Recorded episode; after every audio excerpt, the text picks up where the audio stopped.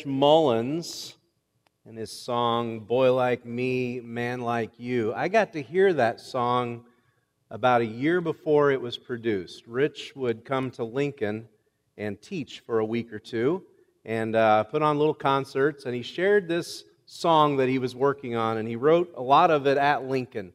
Uh, and so it was unusual to get to hear it later when it became popular. But, but Rich sings in that song about growing up in a small town in Indiana and Jesus growing up in a small town in Galilee, and he wonders, How much like me were you? Did you struggle with the same questions that I struggled with growing up? Did you have the same insecurities that I had? And he comments how at 12 years old, Rich was in the meeting house, the little church there in Indiana, listening to the old men pray and wondering what they were praying about. And he says, There you were in the temple at the same age, and they said you weren't old enough to know the, the things that you knew. And he asks, Did they tell you the stories about the saints of old? Did, they, did you grow up hearing the same stories that I grew up, the same stories that you guys grew up hearing? And the fact is, he did. Jesus grew up hearing the, the same stories that we did. Jesus, Peter, Paul, all those heroes of faith, they grew up hearing the, the stories of Daniel in the lion's den, of Jonah and the whale, Shadrach, Meshach, and Abednego, and, and David and Goliath. They grew up on those same stories that you and I grew up on. What did those stories do for their faith? And if, if they could grow up with those stories and, and if they could take a stand for their beliefs, beliefs and, and face the trials that they faced, what could happen to you and me when we finally grow up, when we finally uh, get around to, to growing up? So we're spending the next four weeks looking at the book of Daniel. And I want you to hear the book of Daniel. And as we listen, as we're going to be in chapter 1 today, page 737. As you hear these stories, I want you to hear the, the stories that Jesus heard as a child. Hear the challenges that Daniel went through, the trials he went through, and the character that developed, uh, that character that has shaped our faith for over 2,000 years now. And I want you to hear Daniel as he matured, as he grew, as he became firm in his faith. We're simply thrown into the story of Daniel, much in the same way that Daniel is thrown into the life in this faraway city of Babylon. We're just kind of thrown into it as, as Daniel is thrown into this new world. It begins there again, Daniel chapter 1, page 737. The first two verses just tell us In the third year of the reign of Jehoiakim, king of Judah, Nebuchadnezzar, king of Babylon, came to Jerusalem and besieged it. And the Lord gave Jehoiakim, king of Judah, into his hand with some of the vessels of the house of God, and he brought them to the land of Shinar, to the house of his God, and he placed the vessels in the treasury of his God. And so Daniel, young man, maybe 20 years old, his home has been invaded, his people have been killed, those who haven't been killed have been hauled off into captivity the valuables have been taken. The author is very clear to tell us that the valuables that had been dedicated to God and in his temple have been taken out of that temple and are now housed in the temple of another God, a, a foreign God. And Daniel himself has been taken to Babylon, 900 miles from Israel, about a thousand miles from his home, with a different culture, different language, different customs, different values. So, how can this young man live out his faith in a world where his faith just doesn't fit, where his devotion to God makes him an outsider? Maybe that's what you feel like every now and then an outsider. We're not, we're not, a, a, a, we're not a thousand miles from our home, but sometimes we feel about a thousand light years from where we grew up, from the values that, that we grew up with. And you're in a world you're in a world that's asking questions that, that you never dreamed of asking when you were a kid. And the answers they come up with are answers that you never would have in a thousand lifetimes uh, come up with those answers. And as much as you love your country, as much as you love your home, you love this place, too often you're very aware of the truth of that old hymn This world is not my home, I'm just passing through.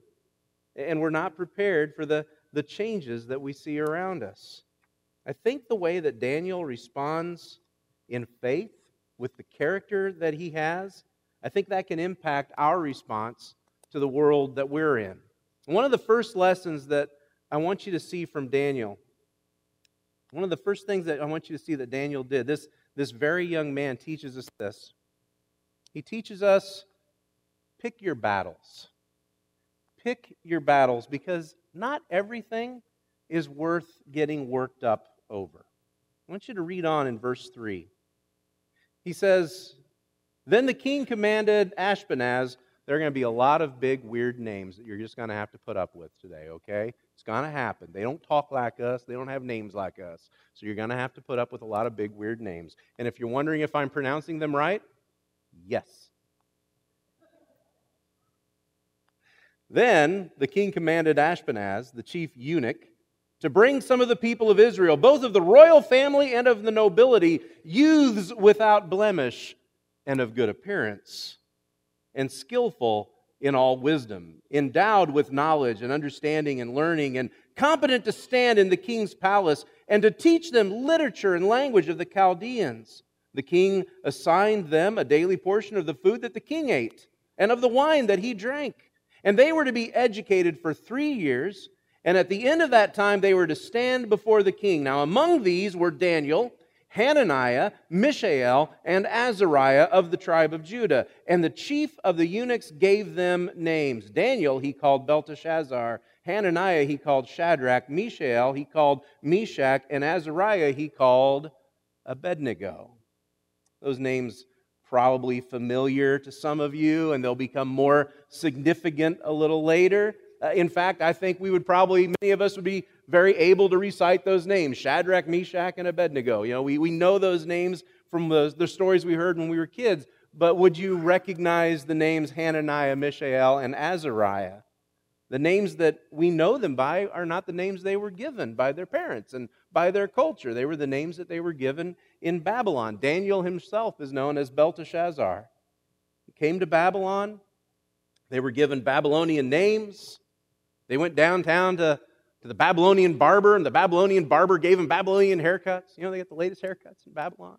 They went over to the tailor and they got the latest clothes from Babylon. They, they looked and they sounded, and their names sounded like they were Babylonians. They were part of the culture. But then there's a problem. Just one little problem. You read on in verse 8. Verse 8 says, But Daniel resolved that he would not defile himself with the king's food or with the wine that he drank. Therefore, he asked the chief of the eunuchs to allow him not to defile himself. Daniel has a problem with the food they're giving him. Now, what's, what's the problem? We, we don't really know. Is, is the food unclean? Yeah, it might be unclean. Has the food been sacrificed to a, to a false god and then fed to them? You know what? That's probably it. It probably is that this food was sacrificed to other gods. All we know is that Daniel had a problem. And so, what does Daniel do in verse 8 with his problem with the culture he's in. He raises a big stink, doesn't he? And he says, I'm not going to eat this food. And I refuse to eat this food. And I want you to take this post and like and share it with all of your friends. No. Daniel asks if it's okay. Verse 8, again, he says, Daniel resolved that he would not defile himself with the king's food or with the wine that he drank. Therefore, he asked the chief of the eunuchs to allow him not to defile himself. What a unique idea. He disagrees with someone, and instead of making a lot of noise about it, he just asks. Has, has anyone ever really tried that? Are, are we sure something like that would, would work? Have, you ever tried just showing a little a little respect to someone you disagreed with, and I don't know if it would work. It might be worth a shot, though. There's something else I want you to notice about Daniel, about the way that he picks his battles. If you remember back in verse 4, it says that Daniel was brought to Babylon. Daniel and his friends were brought to Babylon to teach them the literature and the language of the Chaldeans. Daniel was there to learn how to read Babylonian, how to speak Babylonian, he was there to learn the Babylonian stories, to learn the literature and the language of the new culture that he was in. And Daniel didn't have a problem with that. He didn't have a problem learning their language. He needed to know how to communicate with the people that had taken him captive. He needed to know how to respect their culture. So he, he was willing to learn their language. I don't know if you guys have noticed this, but uh, the language that people use today is a lot different than the language we grew up with. Especially, well, Catherine, that, you know, that's not about you. Uh, the language people use today, they, they, use words that we never used before. They use words like totes. You, some kids say totes. You know, they use totes. They use words like presh. You're, you're presh. Jim, you're presh. Precious. They use words like perf. You know, it, they get into, you know, I hear these words, I don't know what they mean, and you know, I can't even. You know? I, I just, I can't even.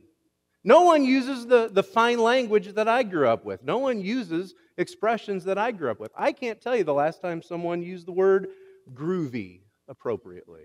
You know? I grew up hearing groovy, and nothing's groovy anymore. Uh, keen. I have not heard anyone say keen in a very long time. And I got to tell you, you know, it's not just them, it's me.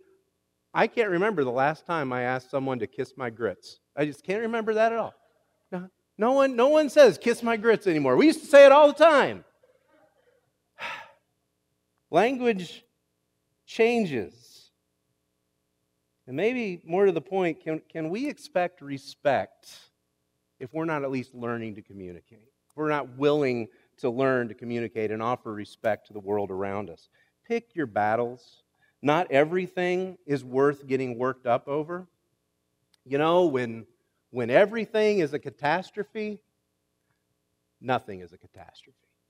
When everything is important, then nothing is important.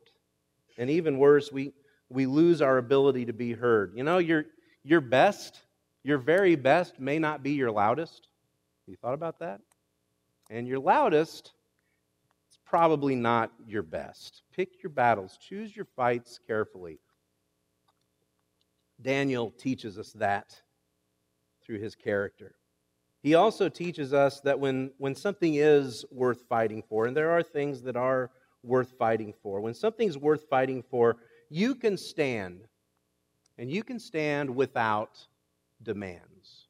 You can stand without demands. So Daniel finds that he cannot, in all good conscience, he cannot eat the food that the king has given him. And so he asks, Can an exception be made for me? And I want you to look at the response that he gets. First of all, in verse 9, it says, And God gave Daniel favor and compassion in the sight of the chief of eunuchs. We're going to come back to that in just a moment.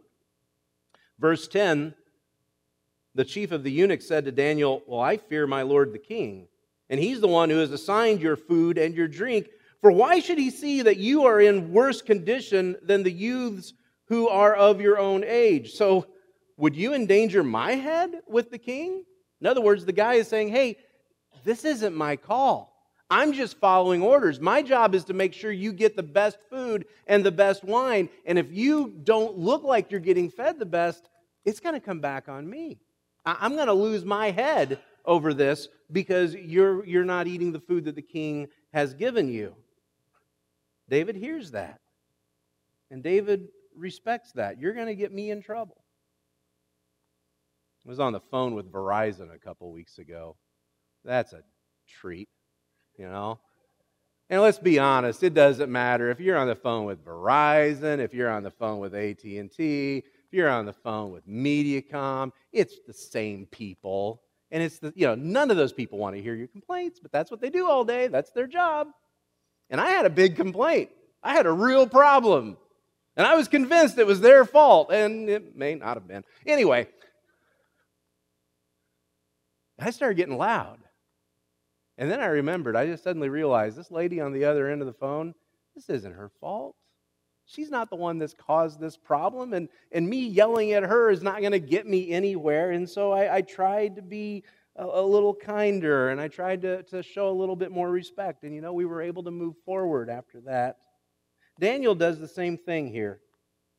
It says in verse 11 Daniel said to the steward, whom the chief of the eunuchs had assigned over Daniel and Hananiah, Mishael, and Azariah, he says this Test your servants for 10 days. Just give us 10 days. For 10 days, give us vegetables to eat and water to drink. Then let our appearance and the appearance of the youths who eat the king's food be observed by you, and you deal with your servants according to what you see. And so he listened to them in this man, manner, matter and tested them for 10 days.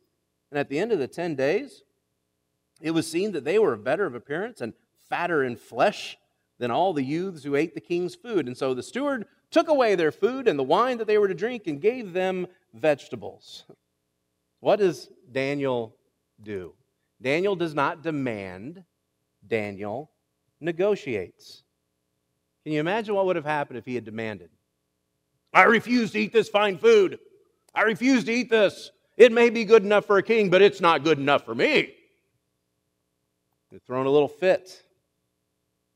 He, he, had just, he had just arrived in Babylon.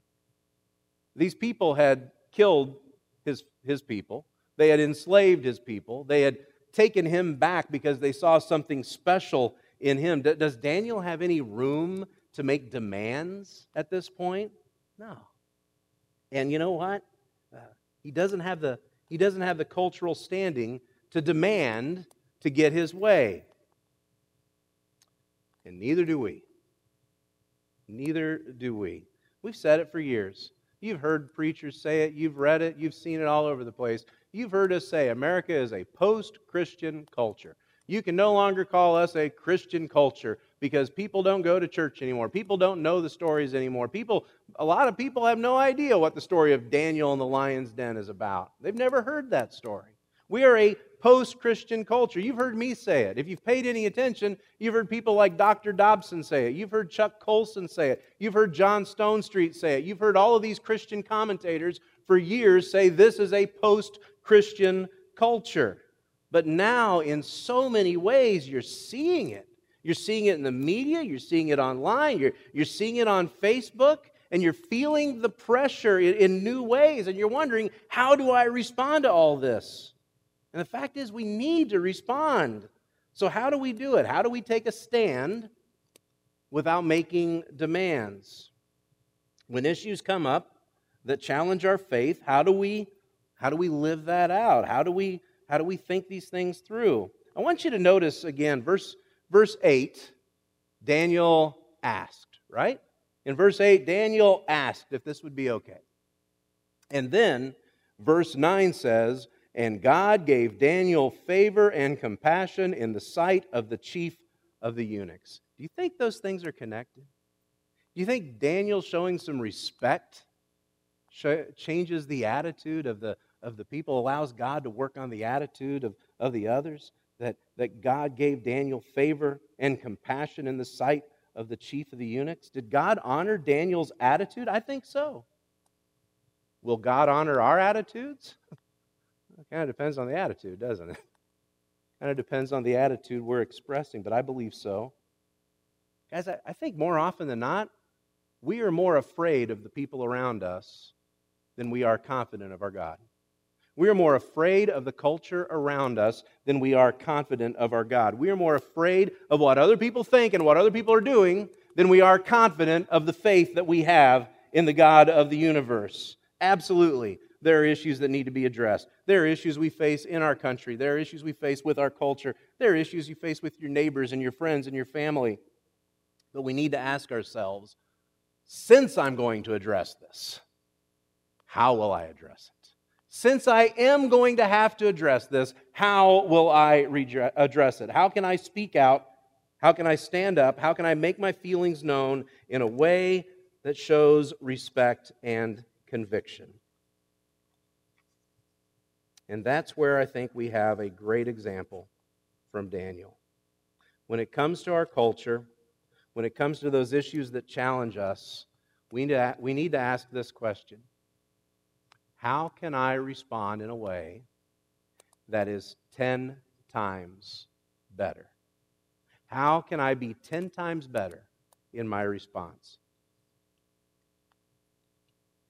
The steward took Daniel up on the challenge. And after 10 days, Daniel and his friends, they looked better. They looked fatter of flesh, whatever that means, than all of the others. That in itself is amazing. You know, they're just eating vegetables. But, but look at what God does next in, in verse 17. It says, And for these four youths, God gave them learning and skill in all literature and wisdom, and Daniel had understanding in all visions and dreams. God did that. God honored their choices. God blessed them. God gave them uh, learning and skill in all literature and wisdom, and Daniel had understanding in all dreams, all visions and dreams. I don't know exactly what that looked like, but I can tell you this I don't think it was loud. I don't think it was obnoxious. I don't think it was in your face, but I think it was powerful. And then we read on in verses 18 through 20. And at the end of the time, when the king had commanded that they should be brought in, the chief of the eunuchs brought them in before Nebuchadnezzar, and the king spoke with them. And among them were none, none were found like Daniel, Hananiah, Mishael, and Azariah. Therefore they stood before the king. And in every matter of wisdom and understanding about which the king inquired of them, he found them ten times better than all the magicians and enchanters that were in all his kingdom in matters of wisdom and understanding, in matters of what the king needed to know and what the king needed to do, he found that they were 10 times better. Now, Christians, I'm talking to you. In the world that we live in, people are still asking questions about wisdom and understanding. People are still asking, what does this mean? And what should I do about it? Now, they don't go to advisors anymore. They don't usually go to magicians and they don't go to enchanters. Where do they go to get their opinions? Now, they go on Facebook or they go to the junction. They go places where they can be heard, where they can hear and read the opinions of others. And every time you interact with the world around you, you need to ask the question how can I do this 10 times better? Last Sunday afternoon, I took a nap. I get tired on Sundays. And I took a victorious Christian nap Sunday afternoon. I came home from church and immediately heard the news of the shooting in Tennessee. I didn't hear that on the news. I heard it through a group of friends that I have who are tied in with, who are members of, of the churches of Christ. You got to understand something about churches of Christ. They are, they are much like us, but there is a, a big distinction. They know each other. It was not unusual for me uh, when I was working with the Kemp Church of Christ to, to meet someone from a church hundreds of miles away, and they'd say, Where are you from? And I'd say, oh, I'm, I'm from little, little church in Illinois called Kemp. They'd say, Oh, John goes there, right? What? they know each other. They, they, they, have deep ties. And so when I heard that this had happened at a church of Christ, I mean, first of all, just that it had happened, that was sad enough. But I immediately realized I know someone who knows someone who was there. And sure enough, within just a few minutes, I had made connections. Yes, we know people at the Burnette Chapel Church of Christ. And so I prayed. I was sad and I prayed and prayed and prayed, and I prayed myself out, and I took a nap. I woke up two hours later. It was a good nap. I woke up two hours later and I thought to myself, I wonder what's happened. I wonder how everybody is. I, I wonder what news there is. And so I, I opened up Facebook to find out what was going on. And I saw nothing about the Burnette Chapel Church of Christ. Two hours later, I saw nothing about the Burnette Chapel Church of Christ. Instead, there was something about football. I don't know. Something about whether they were standing or whether they were kneeling. And where were they standing? And did some of them stand and did some of them kneel? And why were they standing and why were they kneeling? And honestly, just going to be totally honest, I still don't get it. I slept through it. I, I still don't understand. All I know is a lot of people were making a lot of noise, and there's no way I would characterize any of the noise I heard as wisdom or understanding. And I'm going to be honest with you, not a single bit of it coming from anyone, Christian or otherwise, sounded 10 times better than anything else. Your opinion about what a football team should or shouldn't do will not keep anyone out of hell. Okay? Your opinion about what a football team, what a bunch of big boys who are paid to do, do a job, what they should or shouldn't do, your opinion about that will not keep anyone out of hell, will not allow anyone to see Christ better. And, and, and if your political opinion speaks louder than your love for Jesus, you got to realize that's not why you're here. That's not why God has placed you here. That's not why you've been saved. Daniel took a stand for what he felt was right, for what he felt was important, and he did it with respect. He did it with respect in a world that was turned against his faith, that was turned against his people and against his culture, and he still did it with respect, and he did it 10 times better than anyone else. Can we do that? Can we just hashtag 10 times? Can we do that? Can we post things on Facebook with 10 times more grace, 10 times more love, 10 times more respect for others, 10 times more of the, of the love of Jesus? And if we can't, can we just not say anything? You know, maybe we ought to amend what our moms taught us. You know, uh, maybe we ought to amend it just a little bit. If you can't say something 10 times better, then maybe you shouldn't say it at all. I want you to look at that last verse in the chapter, verse 21.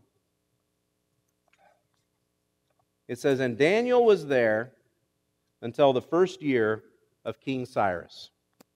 That's a really little verse, just a very small little verse. Daniel was there until the first year of King Cyrus.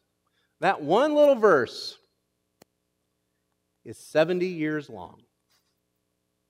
That's 70 years from King Nebuchadnezzar of Babylon until the time when the Persians showed up and kicked all the Babylonians out of Babylon and took over from Nebuchadnezzar to Cyrus. That is 70 years. This wasn't, well, just wait till the next election. This wasn't, well, maybe if we all just keep praying in another year or two, things will change. This was 70 years that Daniel lived there. 70 years of living in a culture that did not accept his faith, did not appreciate his values, but it was 70 years in which Daniel was heard, Daniel was respected, and Daniel made a difference. And it all starts right there in chapter 1 with this young man, maybe 20 years old, being chosen to come to Babylon, and he choosing to honor God, to honor God in a way in which he stood firm, was respected, and was heard by the people around him. Daniel made a difference in his world, and you and I can make a difference in our world. It might take 70 years, but we can make a difference in our world. But the battle, the battle to win our world begins in our attitudes. Are we willing to let Jesus have full reign in us? How will we respond? How will we take a stand? The Apostle Paul grew up hearing these stories just like you did. You know, little Paul going to going to, to VBS, whatever they had, he would have been collaring pictures of Daniel in the lion's den. And, you know, Paul would have heard these stories. He would have gone and put on plays in his synagogue when he was a little boy. And they, they did that. They, they, they would have heard these stories just like you. Sometimes I wonder how much did these stories impact those guys later? I mean, when Paul was standing on trial before foreign kings, when Paul was being attacked because of what he believed and he responded, how much did, did he remember what he had learned from those stories of Daniel when he was a little boy? I wonder if he thought of Daniel. I, I think you see something of Daniel in Paul's attitude. He writes to the Philippians, and he tells them in Philippians 1, verses 27 and 28, he said, Only let your manner of life be worthy of the gospel. Let your manner of life be worthy of the gospel. The things that you know and the things that you do. Let it be worthy of the gospel of Christ. So that whether I come to see you or if I am absent, I may hear of you that you are standing firm in one spirit, with one mind, striving side by side for the faith of the gospel, and not frightened in anything by your opponents, not frightened by your opponents, not more scared of the culture around you than you are in love with the God that you worship and the God that created you. Let your manner of life, let the things that you say, the things that you post, the things that you respond to be worthy of the gospel of Christ. Pick your battles. Take a stand without demands and do it 10 times better. Let's all stand. Father, we live in a challenging world, and there are times when we feel a thousand miles away from the life and culture that we grew up right here knowing. But you're, you are the God that we serve, and you're the God that Daniel served, the, that Daniel trusted and, and acted in, in full confidence of. So when our world challenges our faith and our patience, I pray that we hold firm to you. I pray our trust is seen in our attitudes, our confidence, and our resolve. Teach us to pick our battles. Teach us to stand for what we believe without demands. And we pray for wisdom and understanding to interact with our world in ways that are 10 times better, 10 times more grace, 10 times more love, and 10 times more of your Son seen in us. It's in Jesus' name we pray. Amen.